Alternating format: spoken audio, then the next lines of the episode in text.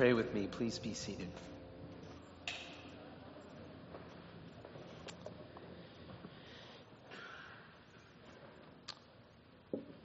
God, you are good. Um, sometimes we want to put parameters around your goodness. We want to say, Lord, you're only good if you do what I want. If you want my life to go my way, if you make my life go my way, then you are good. But God, you are good when things are going my way and when things are not. Uh, when I look back in my life again and again, Lord, I see the common thread of your goodness in the highest highs and in the lowest lows. Thank you, God, that when the night is closing in, you are holding on. You have us. May we settle into that truth today, Lord. We pray, Lord, and thank you for your love and your forgiveness and your grace. Whatever we've come into this room with today, Lord, whatever weight and burden, sin, mistakes, failures, fears, Lord, may we have the courage to lay them down at your feet and receive your unconditional grace and love in Jesus Christ. May we receive forgiveness, freedom, a clean slate. Thank you, God. You are good. Lord, I pray today as we think about community and the place where we are reminded of this goodness as we come together to worship, as we come together in smaller groups to study. I pray, Lord, today as we talk about those things that you would pour upon me the gift of preaching, that my very frail and broken and human words might, by the power of your Holy Spirit, become your living word, uniquely crafted for each and every one of our hearts. We pray it with great confidence, for we pray it in the name of Jesus. Amen. Well, this portion of our It Is Well With My Soul Fall series centers around the twelfth chapter of Romans, a chapter that is all about the centrality of the communal life for Christians. We're going to walk through the chapter over the coming weeks. Last week, Kim King started us off incredibly well with the first five verses. She shared about how crucial community is in our spiritual lives. She said if we want our minds to be renewed and to be transformed by the Holy Spirit, if we want to be able to test and approve what God's will is, community is the place that Scripture says that will happen. This week, as we look at verses three to eight, our focus is on how God uses Christian community to help us better know ourselves. When we take time to really consider it, it's difficult to fully know ourselves. For some of us, I don't know about you, it took me a while to realize how little of myself that I knew. Um, but we've all been around people that are blissfully unaware of things, aren't we?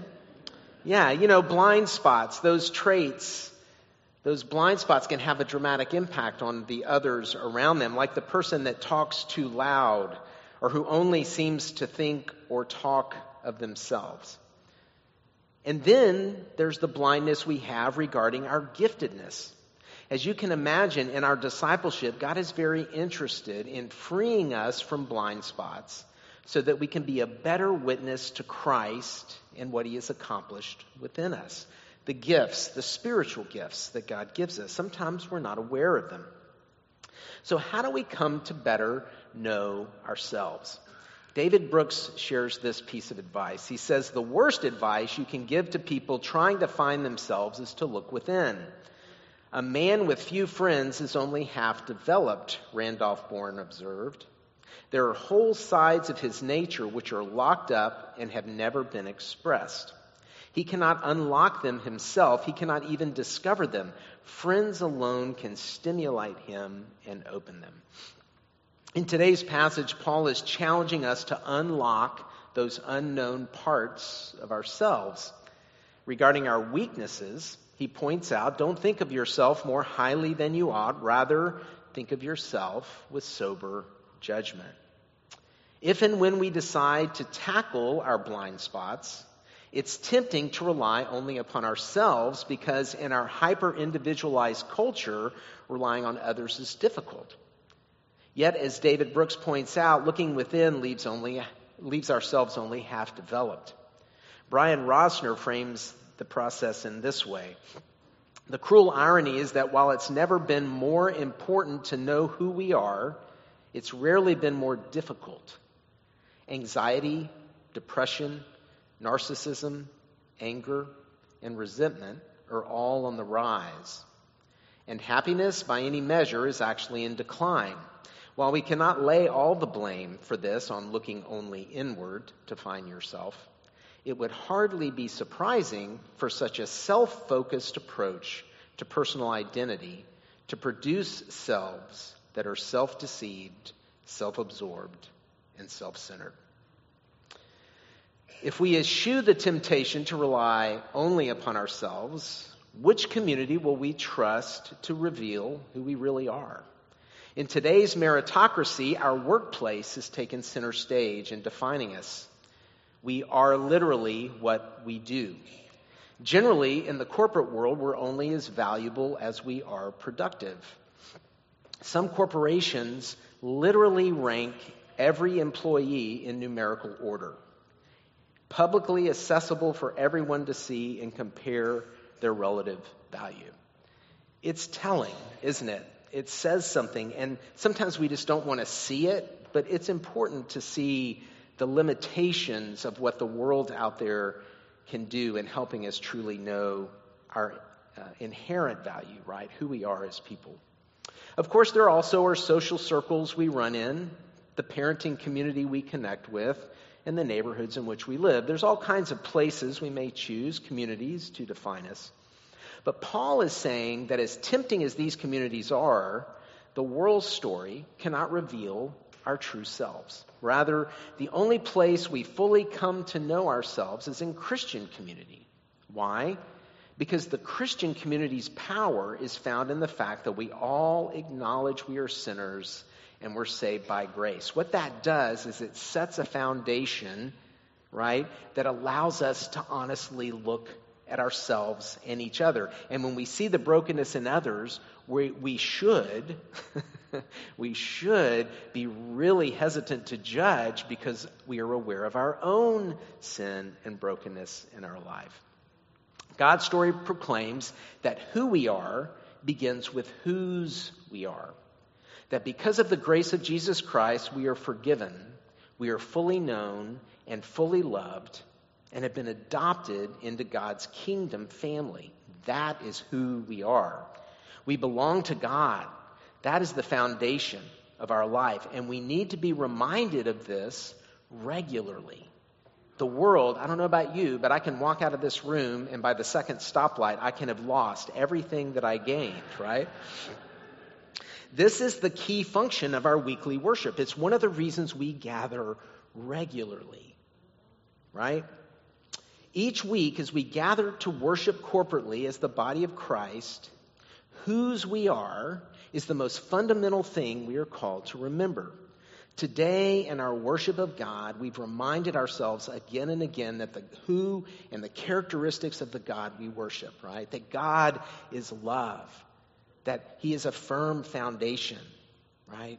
We, we hear these words and we're reminded, right, as we sing them, of, oh yeah, this is the foundational truth in my life. This is what my Creator, through Jesus Christ, thinks of me.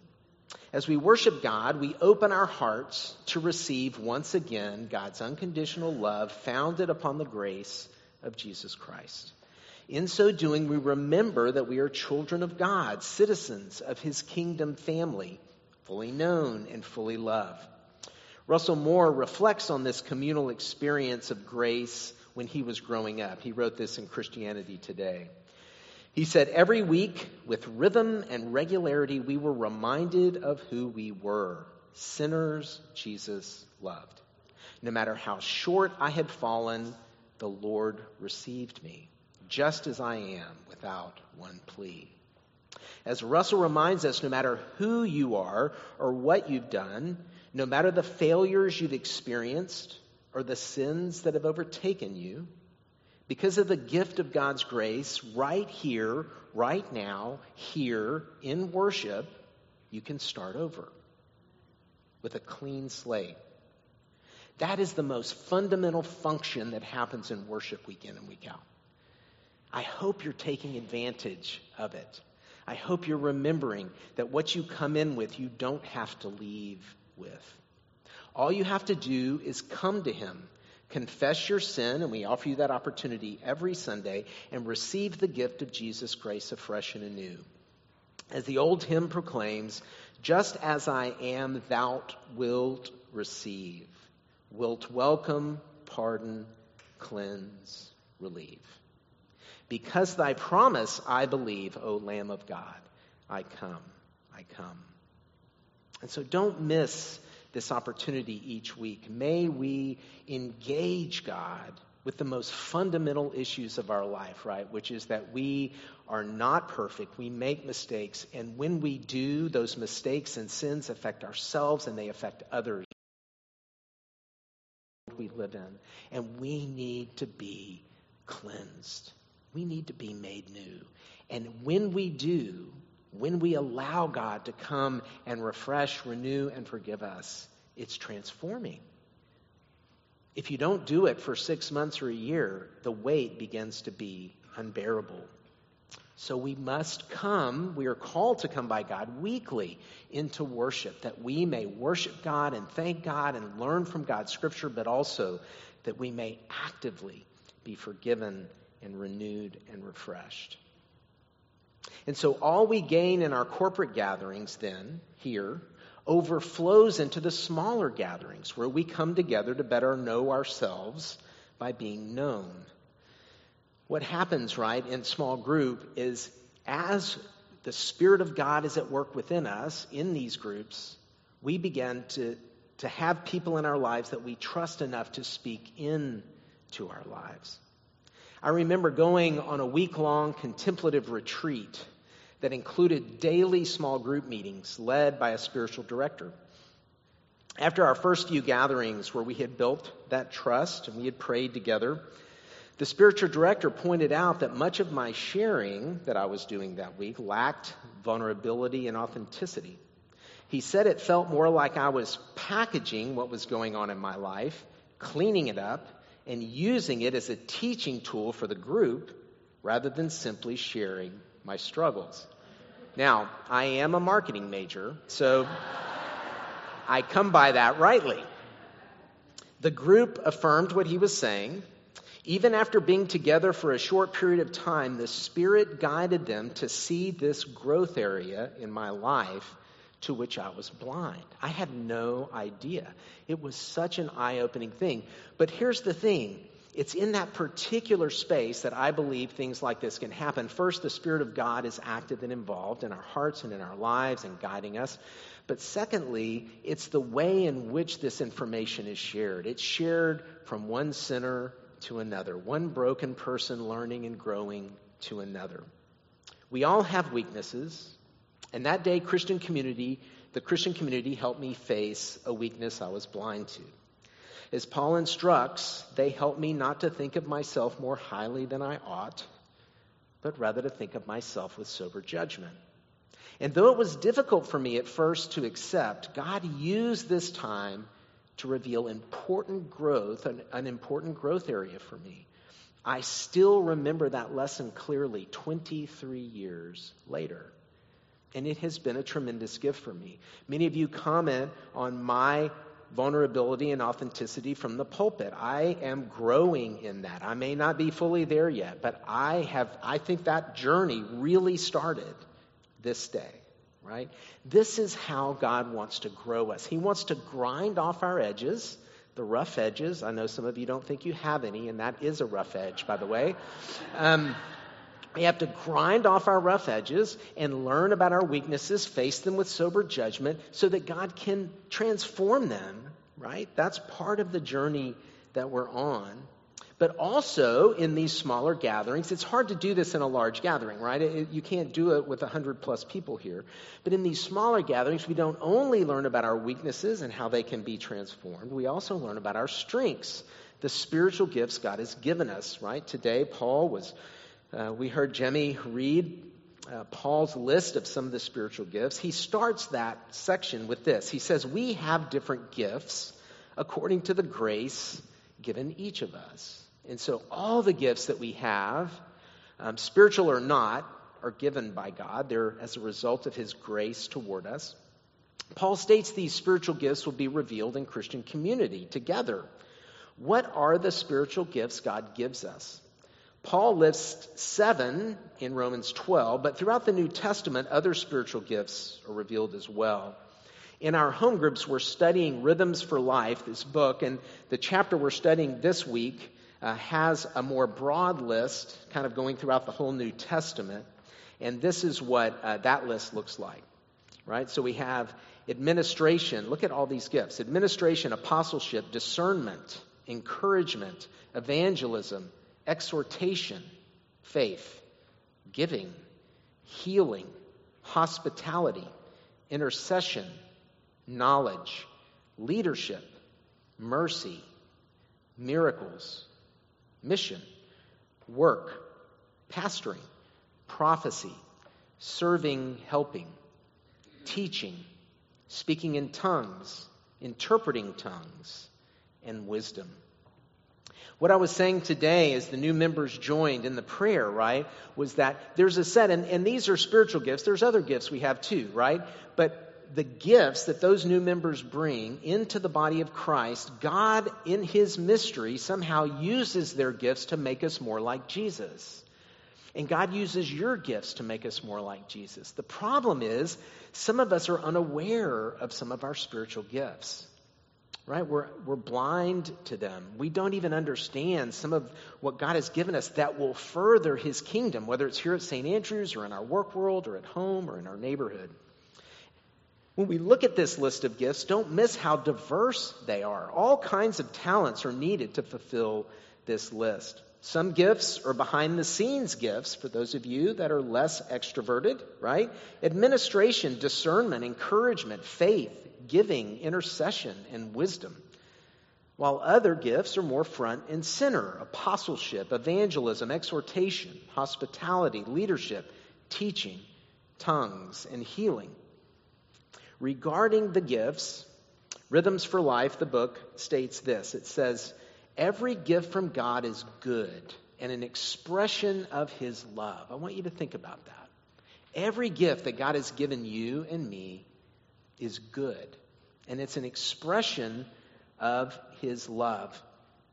And when we all work together, uniquely expressing the treasure of our gifts and talents, God brings more beauty into the world. We all know, and I exhort us regularly to remember that as we go out into this very divided and broken world, that we are, right? We are the front lines of healing. We are the front lines of generosity and mercy and forgiveness and grace, all the things our world really needs right now. And that's what they're talking about here. They're saying when we engage and we come together with our spiritual gifts, we become something that God uses to bring more beauty, to bring his kingdom into the world.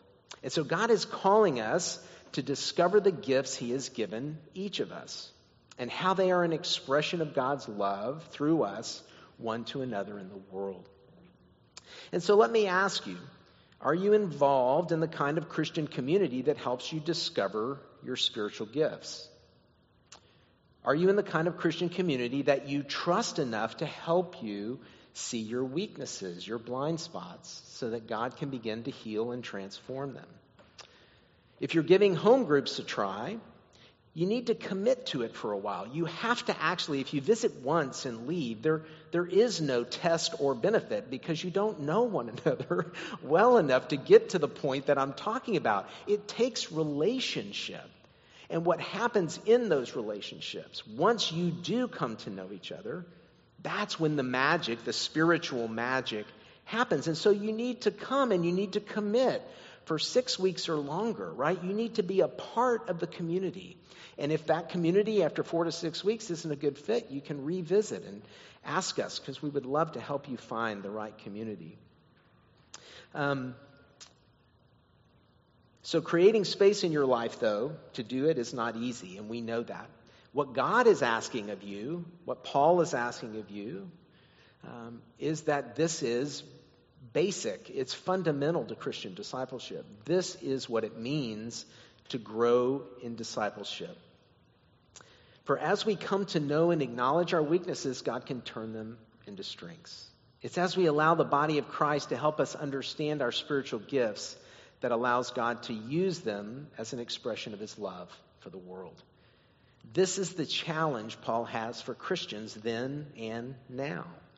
For this is what it means to grow as a disciple of Christ. So come, come each week to corporate worship to be reminded of whose you are and the amazing clean slate forgiveness offered to us afresh and anew every week here as we gather in Christ's name. And come as we gather in small groups that we may come to know ourselves in a faithful and trusted community. What is hidden inside of you, good and bad, that can be transformed by God's Spirit in community that God desires to use in your life to better the world? That's a pretty encouraging and exciting thing for me that I've been thinking about this week. I hope the same is true for you. How is God calling you further into corporate and smaller community in your life? In the name of the Father, and of the Son, and of the Holy Spirit. Amen.